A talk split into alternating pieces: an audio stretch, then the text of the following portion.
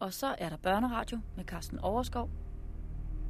Den mandag kunne marsmændene i ro og mag have udslettet hele Londons befolkning. Millioner på flugt under åben himmel. En ubeskyttet nøgen strøm af flygtninge, der fyldte alle veje, der var. Ud af London. Mod nord.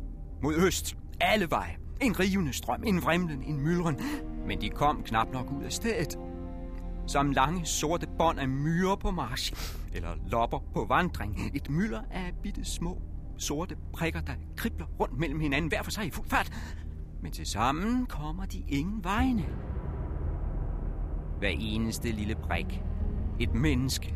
Et redselslagen, lidende, udmattet menneske. Desperat. På randen af sammenbrud. Aldrig før i verdenshistorien har så stor en menneskemasse sat sig i bevægelse samtidig. Hundernes hårder, der herrede Asien, de er for intet at regne mod de herskere, der væltede ud af London den dag. Denne lasernes armé. Så mange lidende, sønderrevne sjæle har verden aldrig set. En folkevandring. En masseflugt. Uden orden, uden mad, uden drikke, uden plan, uden andet mål kom væk, kom væk over hals og hoved. Den mand, der var sort som myldrede selv. Den mørkeste mandag nogensinde i menneskehedens historie. Den mandag, da Marsborene opkastede sig til herre over London by og fordrev alle os andre som kryb. Den mandag opbrændt skæbnetimen. Den mandag faldt klokken i slag for alt liv på denne klode. Den mandag stod menneskeheden for fald.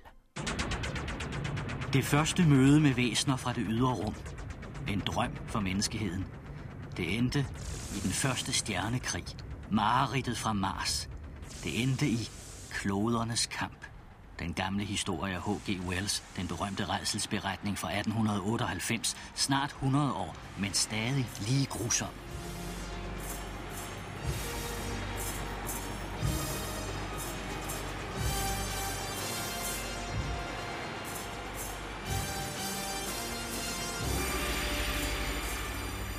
Sælsomme er, at Marsboerne ikke udnyttede den lejlighed til at udslette alle Londons indbyggere. De kunne så lidt som ingenting have massakreret menneskemasserne, værveløse som de var, på flugt i det åbne land. Men Marsmændene gik ikke videre den dag. De lod deres trebenede krigsmaskiner blive i London, i stedet for at fortsætte mod nord. Valgte at konsolidere sig og undersøge, hvad det egentlig var, de havde erobret. Det var jo verdens største by, der pludselig var faldet i hænderne på dem. Og man skal huske, at de havde kun været på jorden i fem døgn. Alting var nyt for dem. Eller også så var det, fordi de ikke regnede os små mennesker for noget. Mm, de synes måske ikke, det var umagen værd at gå efter noget så smart og så krybende som mennesker. Eller Måske havde de en hensigt med at lade os løbe, lade os overleve i denne omgang. Måske var det lige præcis meningen. Måske skulle vi bruges til et eller andet senere hen. Måske indgik det usle menneskekryb en eller anden måde i deres store plan.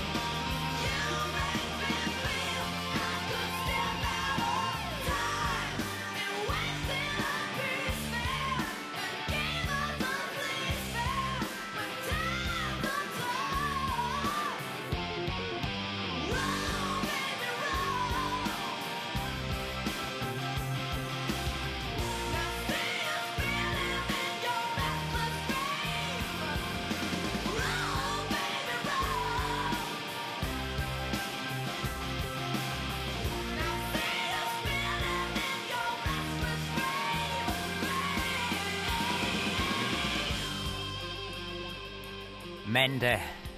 Mandag. Det ord har altid haft en dyster klang. Noget ondt, noget lurende over sig. Alene lyden af ordet mandag udløser et gys hos det store flertal, som ser med afsky og væmmelse på, at en ny arbejdsuge skal tage sin begyndelse. Mandag har altid haft et dårligt ry.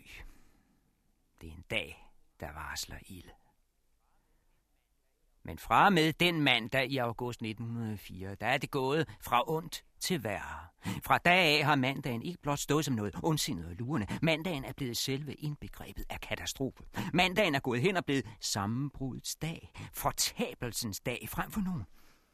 Tirsdag og onsdag var ikke meget bedre, det vil jeg ikke påstå, men mandagen vil for altid stå som den værste af alle dage. Og med rette, for det var den dag, hvor nederlag til Marsboerne viste sig at være totalt. Deres sejr så eklatant, så tydeligt for enhver, at ingen kunne bortforklare ydmygelsen. Det var den dag, det blev klart for os alle, at vi var besejret, og at vi aldrig mere kunne rejse os. Det var dag 5. Dag 5 i Operation Klodernes Kamp. Den dag Marsmøndene tog London sydfra. Natten igennem havde Marsmaskinerne arbejdet sig nordpå. Systematisk havde de rullet et tæppe af sort giftgas ud over Sydengland, havde renset hele området for liv. Set ovenfra lignede det gigantiske blækklatter, der flød ud over landskabet. Men det var ikke en væske. Det var en art luft. En sort gas, der lagde sig som en tung dyne langs med jorden. En sort dyne, cirka 10 meter tyk. Men den opførte sig som en væske. Den flød frem af sig selv, flade ud, strømmede nedad, hvor der var lave områder. De få, der overlevede, det var folk, der tilfældigvis havde søgt ly i et kirketårn, for eksempel. For så højt nåede giftgassen aldrig. Marsmændene selv, de havde ingen problemer med gassen. For de sad 20-30 meter oppe, øverst oppe i deres krigsmaskiner, der gik rundt på tre ben. De kunne stolpre ligesom på stylter, tværs gennem de sorte dyner. Og når giften havde haft sin virkning, og hele området var effektivt renset for menneskeligt liv, så havde Marsborne nogle særlige dampstråler, der kunne fjerne gassen igen, så der kun lå et lag af sort pulver tilbage på jorden. Det berømte strålevåben brugte de kun en enkelt gang den nat, da de ødelagde et af herrens depoter med ammunition. Et halvt sekund med ildstrålen mere skulle der ikke til, så var Sydenglands samlede beholdning af sprængstoffer røget i luften. Men det var undtagelsen. Det meste af natten lod de gassen gøre arbejdet. Den sorte, snigende død. Den rullende kvælning. Den tavse dræb. I de tidlige morgentimer rykker de første enheder fra planeten Mars frem i Londons sydlige forsteder. De møder ingen modstand, de nærmest danser frem. Ser ud som om de hænger og svæver over deres egne gasskyer, med førerkabinerne højt hævet over den sorte gift. Lystigt svanser de rundt ovenpå, som henrygte stankelben i kæmpe format, sølvskinnende i den allerførste morgensol.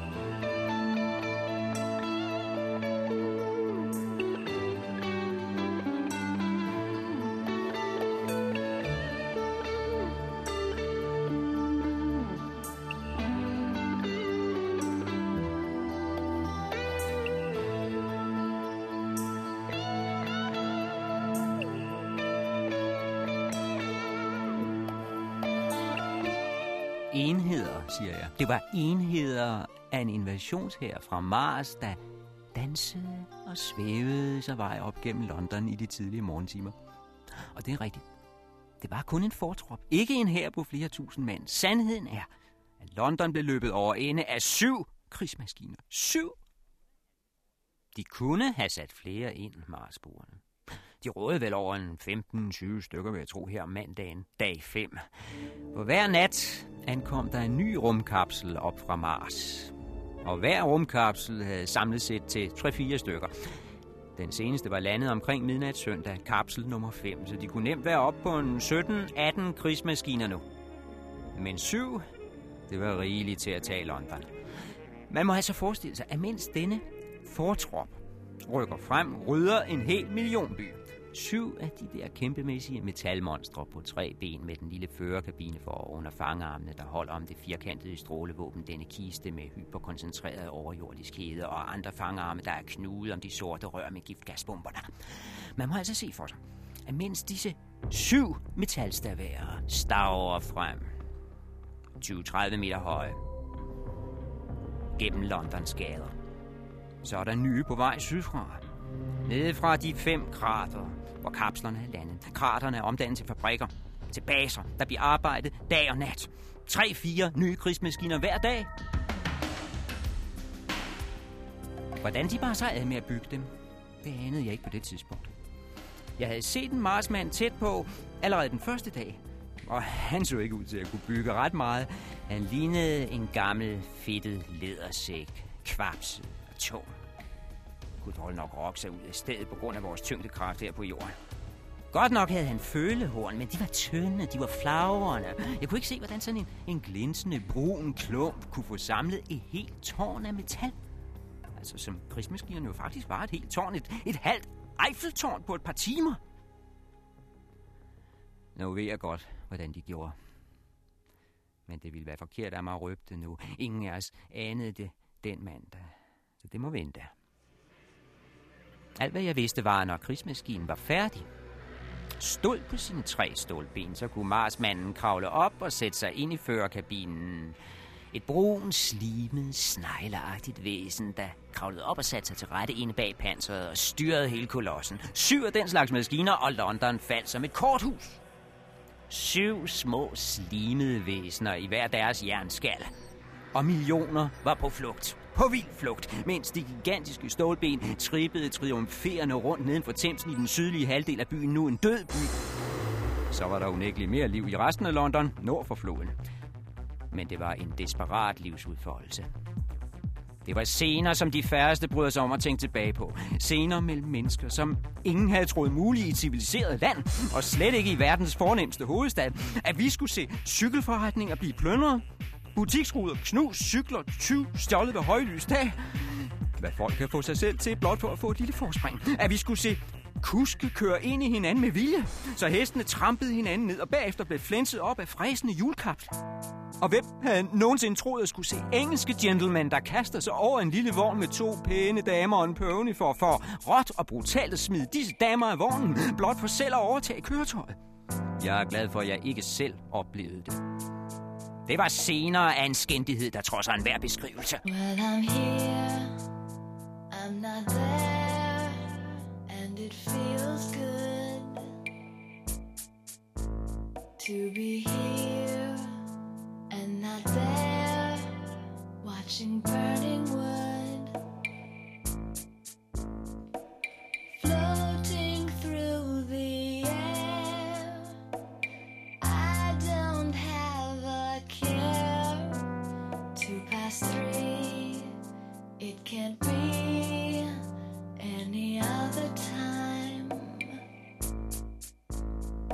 It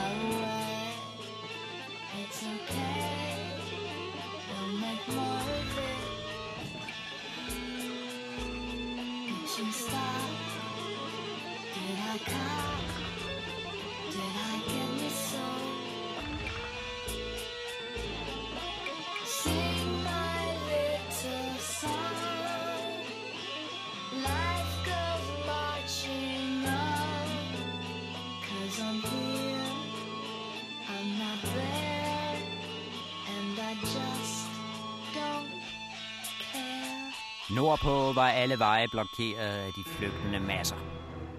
Fortvivlede kvinder, som traver afsted. Angst med grædende børn, der hele tiden er ved at falde om af udmattelse. Selv de fineste kjoler bliver slæbt gennem stødet. Trætte ansigter, drivvåde af tårer, plører til med skidt. Indimellem hjælpsomme mænd. Men de fleste mænd, de er grove, de er rå i dag. Bankmanden side om side med gadens værste bisser. Udskud i falmede pjalter med grådige øjne, højt råbende og svinske i kæften. Solide arbejdere, de kommer rask frem. De er gode til at mase sig igennem. De har de albuer, der skal til. Men svæklinge, som for eksempel kontorfolk, de har svære ved at følge med. De er allerede udasede, de er nedslidte at se til. Og dog så kæmper de sig krampagtigt videre, skridt for skridt. Sårede soldater.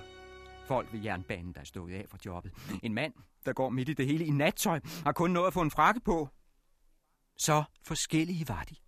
Så mange modsætninger mødtes den mandag i kampen for at komme ud af London. Men et havde de dog til fælles. Frygten, angsten for det, der var i hælene på dem, panikken i deres hjerter. De for sammen ved den mindste anledning. En vogn, der gik i stå. Nogen, der kom op og slås om en sædeplads. En pistol, der dukkede frem fra et frakkeærme. Det fik folk til at samle deres sidste kræfter, storme forbi, udenom, videre, videre. Ved frokosttid, der var heden så voldsom, at huden føltes som størknet skorpe. Man gik i en konstant støvsky, der havde rejst sig 10 meter over vejbanen. Ens læber var revnet. Og dertil kom tørsten og de ømme fødder. Gane og svæl var for længst tørret ind. Men dog lød det fra alle stemmebånd. Væsende, stønnende, hostende. Men ordene var de samme, de ord, der tvang sig vej frem over alles læber den mandag. Til side. Det er mig, der skal frem. Marsmændene kommer.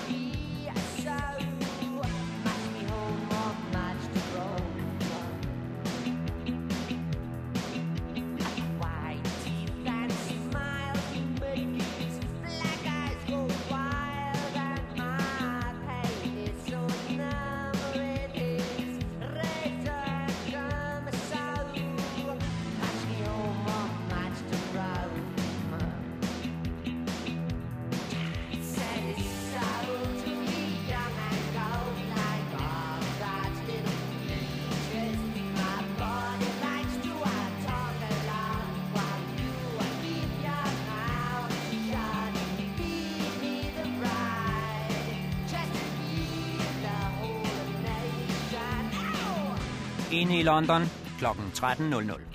Den første sorte togbanke glider ned ad Thamesen. Giftgassen. Den skærer London midt over og fanger snesevis af skibe, der ikke når at slippe væk. Både der ender filtret ind i hinanden under broerne. Folk springer ud fra bropillerne i hundredvis i et sidste desperat forsøg på at komme med. Selv i det øjeblik, da giftskyen trumler frem mod dem, og de alle skal lide kvælningsdøden om et par minutter, selv i den stund, at der skipper, der smider mennesker over bord, fordi de ikke har haft penge nok med. Gassen kryber ubønhørligt nærmere, men der bliver stadig tinget om pladsen i bådene. Der er mennesker, der bliver holdt under vandet med bådshager og drukner, fordi skipperen ikke var tilfreds med betalingen. Nogle sekunder efter er de alle forsvundet, opslugt, et op af den sorte gasbanke. De vil aldrig mere kunne tælle så meget som en skilling.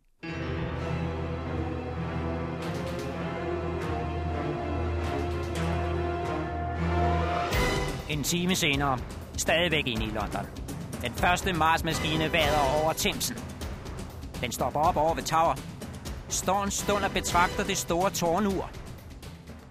Er Marsmanden mon klar over, at det her er et historisk øjeblik? Hvordan må han tolker viserne og urskiven? Hvordan tager et ur sig ud, når det bliver set af øjne fra en fremmed planet? Og hvad tænker han, da klokkerne faldt i slag? Vi får da aldrig at vide. Det eneste, vi ved med sikkerhed, er, at den slog to. 14.00 Greenwich Mean Time. Der var klokken faldet i slag for det centrale London. Selve hjertet i det britiske imperium var faldet i Marsmændenes klør. Og imens, nogle få kilometer nordpå, en niårig pige kaster sig ind i en tjørnehæk. Hun kan ikke mere. En ældre herre i kjole og hvidt stopper pludselig op midt på vejen og giver sig til at fægte vildt omkring sig med armene. Måske en dirigent fra promenadekoncerterne, der er gået amok. En ung dame opdager, hun står med en revolver i hånden for første gang i sit liv. Hun står op i vognen og sigter bagud på hesten bagved, så den kuske ikke får nogen gode idé om at overhale hendes egen vogn. Hun sigter samme bit.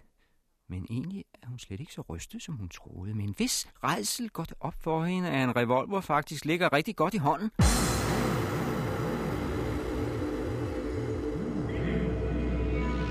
Et sted ude i vejkanten sidder en mand og tømmer småsten ud af skoene. Han har gået så længe med dem, at han må vride sokkerne for blodet. Et andet sted ligger der en mand efterladt i grøften. Han har brækket benet. Der er ingen, der tager sig af ham. Han kan få lov til at blive liggende. Folk pisker løs på deres heste. Helt idiotisk, for de kommer kun frem nogle få centimeter af gangen. Blodet driver af hestene. Fråden står dem om mulen, men de kommer ingen vej. En lille mand løber afsted. Han skubber folk til side. Han stiger vildt frem for sig. Han har en tung taske knudet ind til sig. Pludselig ryger bunden ud af tasken, og det vælter ud på vejen med guld. Guldmønter, der triller væk i alle retninger. Ud støvet, ud mellem fødderne på folk, ind under kværnende vognhjul og trampende hestehår. Men den lille mand nægter at opgive sit guld. Han kaster sig ned på vejen, samler op, febrilsk, hysterisk, grisk, indtil han selv bliver trampet ned af en hest og får rygsøjlen knust under et tons tungt vognhjul. Det var bare et par glimt. Sådan var det. Der var ikke en marsbo i Miles omkreds. Ikke så meget som skyggen af en krigsmaskine, så langt øjet rakte. Marsmændene, de var stadig midt inde i London. Men herude på landevejene, der blev der kæmpet. Af til havde jeg spurgt mig selv, hvem der egentlig var vores værste fjende. Marsmændene eller os selv. Klodernes kamp. Den første gyser fra verdensrummet. 100 år gammel, men stadig lige grusom, når den går videre efter denne grusomme musik.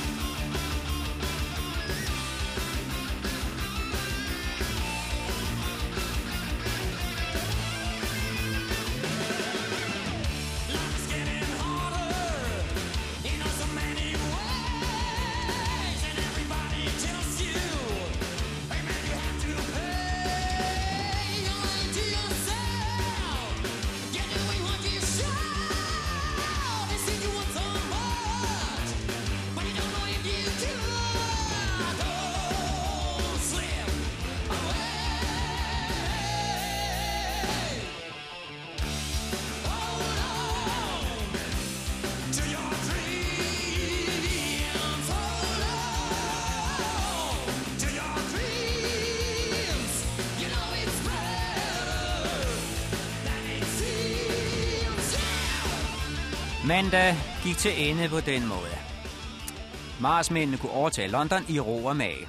Bemægtige sig en verdensby fuldstændig intakt. Ikke en eneste bygning beskadiget i alle installationer uskat. Men en tom by, tømt for alt menneskeligt liv. Og samtidig total kaos uden for London. Alle lande var tæt pakket med mennesker på flugt nordpå eller mod øst op langs kysten. Et folk i panik, et helt land i opløsning. Hvad gjorde regeringen? Den stak af som alle andre. Det vil sige, at man prøvede at få ministerne og embedsmændene transporteret til Birmingham under ordnet forhold. Det skete allerede om formiddagen, men fik øh, samlet regeringens vogne i en stor kolonne, og de fik eskorte af både militær og politi, men kun halvdelen nåede nogensinde frem. Det siger noget om forvirringen på vejene. Halvdelen af Englands regering forsvandt simpelthen på vej fra London til Birmingham. Flere departementchefer, højesteretsdommere er aldrig blevet set siden. Nogle af Storbritanniens ypperste hjerner.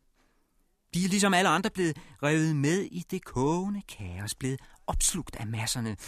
De har som de fleste andre kastet sig i en grøft om aftenen, side om side med gadedrenge og luder, for at få en smule hvile, en smule søvn mandag nat.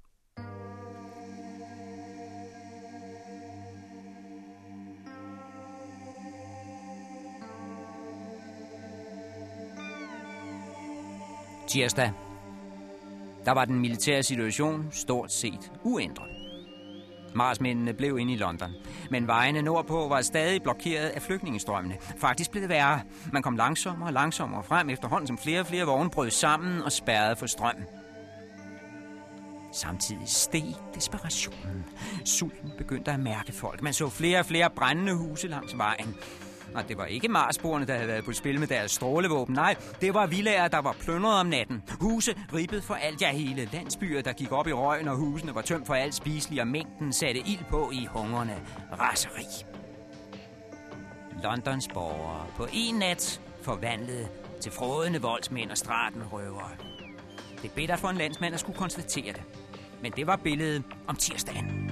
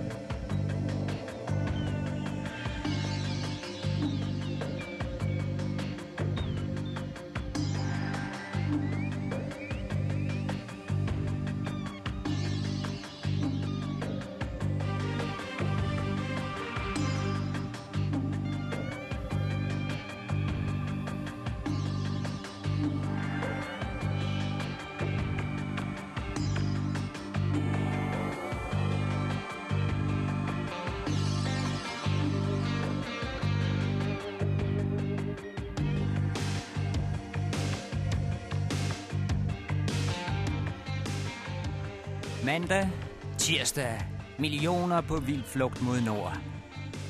Men onsdag morgen har flugtbølgen skiftet retning. Nu vælter masserne mod øst, ud mod kysten.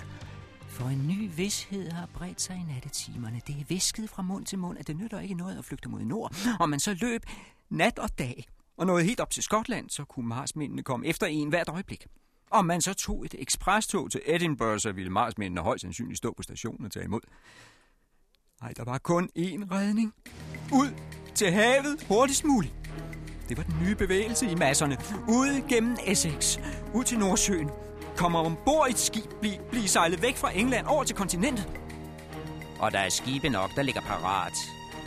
Hundredvis af fartøjer ud for Clacton. Klar til at tage folk ombord. Sejlskibe, store og små, fiskekuttere fra mange lande, dampskibe i alle størrelser, selv de små juldamper fra Thamesen, som plejer at sejle op og ned af floden som udflugtsbåde. De er her alle. Ligger for anker ud for Clacton, reddet til den største evakuering i verdenshistorien. Men mod en pris. Man skal have penge, ellers kommer man ikke med. 10 pund per person. 25 pund for en familie med tre. Ingen rabat. Kan man ikke betale, må man blive stående inde på stranden. Kaptajnerne er benhårde. Og midt i denne købslåen, hjerteskærende scener. Overalt langs kysten ser man ældre damer blive slæbt ombord i robåden. Skrigende, sprællende, fordi de nægter at forlade engelsk jord. Og redselslagende over at skulle over til Holland eller Belgien eller Frankrig. Disse barbariske lande over på fastlandet. Bare tanken om at skulle tilbringe resten af sit liv hos de frøædende franskmænd. Så hellere blive hjemme og leve med marsboerne. De er dog et mindre onde.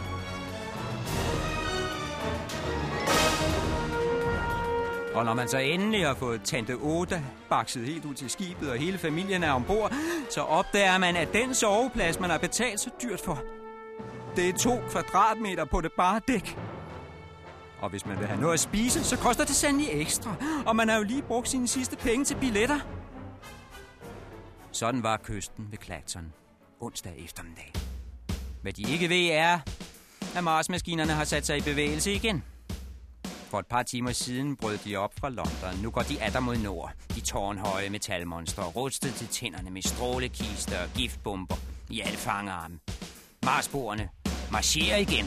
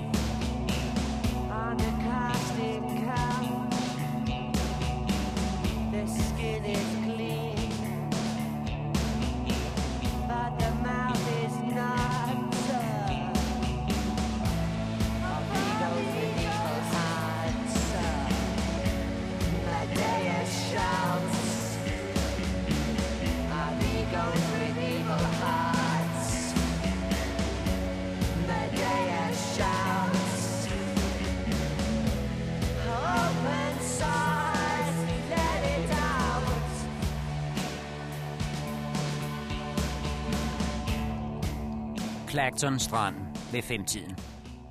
Man må se det for sig. En august eftermiddag solen er begyndt at synke. Derude ligger havet. Det kunne være en dejlig dag ved stranden. Men selve stranden er ikke til at se, for den er dækket af 100.000 mennesker, der maser sig ud mod vandet. Mod nord og mod syd, så langt øjet rækker, står masserne helt ud i strandkanten. Det kniber også med at se havet, for der er hundredvis af robåde, der piler frem og tilbage. Længere ude ligger skibene og tager imod dem, der var så heldige at kunne betale. De ligger mast ved mast, fra horisont til horisont. De ligger skorsten ved skorsten, og mange af dem hælder allerede voldsomt så mange mennesker, der efterhånden studer ombord. Det er ikke en dag med, med te og kage i klitten. Det er ikke en dag, hvor børnene munter sig med at sprøjte vand i hovedet på hinanden og slå smut. Og det er ikke prisen på en strandstol, man forhandler om, med eller uden pude. Nej, eh? det drejer sig ikke om et par shilling plus lidt drikkepæne. Nej, det er formuer, der skifter hænder på Clacton Strand den onsdag. Det er millioner af pund, der bliver stukket til side i kaptajnernes kister. Og så midt i det hele, klokken 17.05 for at være nøjagtig, der står den første Mars-maskine pludselig op på skrænten. Lydløst er den kommet på sine lange ben. Sort ser den ud, som den står der med solen i ryggen og ser ud over vandet. Råberiet nede i strandkanten, det er holdt op. Folk står som lammede, deres penge i hånden. Masserne er med et blevet stille som ved et trylleslag. Clacton er blevet den tavse kyst. Så dukker den næste krigsmaskine op. Også den uden en lyd, som om den ikke nændede at bryde stillheden. Den hæver sig over klitten, gror op så sagte som en plante. En stålblomst på tre stængler er skudt op i 30 meters højde på sekunder. Det er første gang for de fleste. Folk kan ikke gøre andet end at stå og glo. Jo, men man, man har hørt om den. Der, der er gået rygter om disse trebenede krigsmaskiner, men det er kun meget få i mængden, der har set en selv. Og der er ikke bare en. Der er to. Og der kommer den tredje.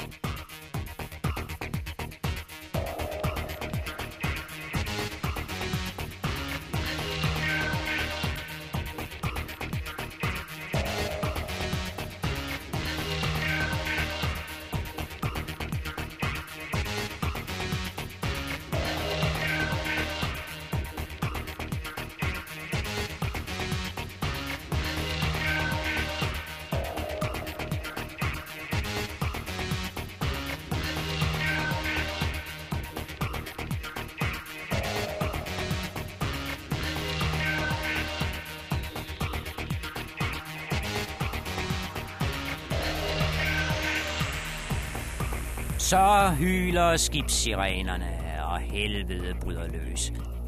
Robåde, joller, redningsbåde, chaluper, kanoer, kajakker. Alt, hvad der kan flyde, skyder til havs. Søfolkene skubber deres både ud fra stranden, springer op selv og sparker alle andre væk fra reglingen. De griber årene og roer ud af som pisket. Folk vader efter langt ud i vandet, står tigger og beder om at komme med. De, de vifter med deres pengesedler, de, de lover guld og grønne skove, men lige meget hjælper det. Sømændene vil væk, penge eller ikke penge. Og hvert sekund kan være kostbart, for damperne derude har allerede ild under kedlen. Man skulle nødt blive sejlet agter ud af sit eget skib og se det forsvinde bag horisonten, mens man selv ligger her og plasker lige for næsen af de stål uhyre op på skrænten. Det gælder om at komme med. Flere af de store fartøjer manøvrerer allerede desperat for at komme rundt. Der står damp, der står gnister op af alle skorstenene, og sejlene skyder til værs på skånderne og brækker. Og man hører brag på bravene, skibene tørner ind i hinanden. Man må have snuden den anden vej for enhver pris få lagt roret om i øst eller en hvilken som helst anden kurs. Bare den fører bort, bort fra denne fortabte strand. Og mens folk kaster sig i vandet i tusindvis, og som den sidste fortvivlede udvej forsøger at svømme ud til de frelsende skibe, ja, så er den frelse allerede på vej bort for fuld damp, og de vil aldrig nogensinde nå den. Og imens tripper Mars-maskinerne ned ad skrænten. Mens det koger og syder under fødderne på dem, træder de lige så forsigtigt ud på stranden, prøvende med det ene ben konstant fremme for at prøve efter, om denne nye jordbund kan bære. Dette fine strandsand, som de aldrig har prøvet at gå på før. Og samtidig så tigger deres hoveder frem og tilbage, eller deres kørekabine, som det jo er, og afsøger havet. Dette nye element, som de aldrig har set før. Disse kæmpe maskiner fra Mars, de opførte sig som tre pigebørn på den første stranddag om foråret. Lidt chokeret over deres eget vågemod. Med gåsehud over hele kroppen. Ser sig om den lidt nervøst, trækker det i langdrag og våger sig til sidst at stikke en lille bitte tog i vandet. Kun lige det yderste af en tog, så chokket ikke bliver alt for stort. Sådan stod Mars-maskinerne ved randen af det hav, som de egentlig var kommet for. For første gang stod de og kunne føle på det vand, som de savnede så bittert hjemme på Mars, nu hvor al planetens væske var frosset til is. De vandressourcer, som vi jo til gengæld har i så store mængder her på jorden. Intet under, at de tre krigsmaskiner stoppede op og tøvede lidt ved synet af havet. Intet under, at de følte sig forsigtigt frem. For det var jo det hav, kampen stod om. Det var sejrstrofæet. Gevinsten over alle gevinster i klodernes kamp. Men så fik man et nyt, utroligt syn at se. Et sælsomt fartøj, der kom pløjende udefra. Et lavt fartøj. Et meget tungt skib af en form, som de færreste havde set før, undtagen på billeder. Det lignede mest af alt et strygejern med to skorstene som håndtag. Og det kom ind mod kysten, skar sig ind mellem de andre skibe, som var på vej væk. Og det kom virkelig pløjende. Det er det rigtige ord. Denne trekantede pansertingest. Den brusede frem, og røgen kom pumpende op af de to skorstene i hissige støv.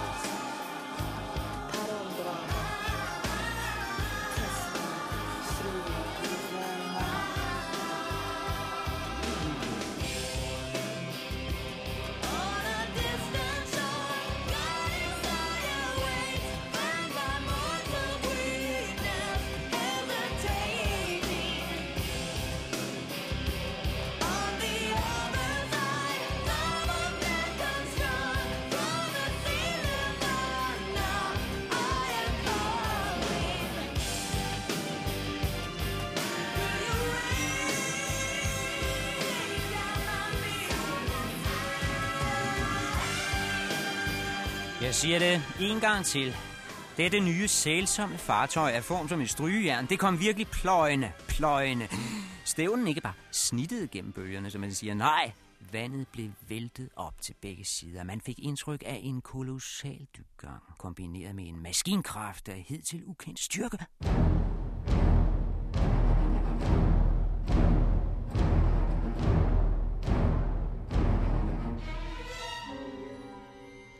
Hvis ikke man havde set billeder af det skib i avisen gennem flere år, så kunne man nemt tro, at det var en ny slags krigsmaskine fra Mars. Endnu et bizart påfund fra en fremmed planet. Men dette skib tilhørte den britiske flåde. Det var, og det var alle klar over i samme øjeblik, det dukkede op. Det var panserfartøjet Thunderchild. Flådens første væderskib, og det eneste af sin art i verden. Det var det væderskib, som havde fået flere admiraler til at tage deres afsked i protest. De kunne ikke tåle synet af så hæsligt et skib. Hellere dø end sejle rundt på et strygejern. Bladene var også fulde af karikaturtegninger, hvor der blev gjort tyk nar af det nye panserskib. Og nogen skønhedsåbenbaring var Thunderbird heller ikke, det må man indrømme. Det var hundetegninger, hvor man så hele flådeledelsen stå og lede slaget ved et strygebræt. Men i dag skulle det vise sig, om det duede til noget, det panserskib. Måske fik det lov til at vise sin styrke, sin ildkraft og sin særlige evne til at vædre fjendtlige enheder. Simpelthen smadre dem, sejle dem i sænk i kraft af sin egen dødvægt. Det skulle vise sig.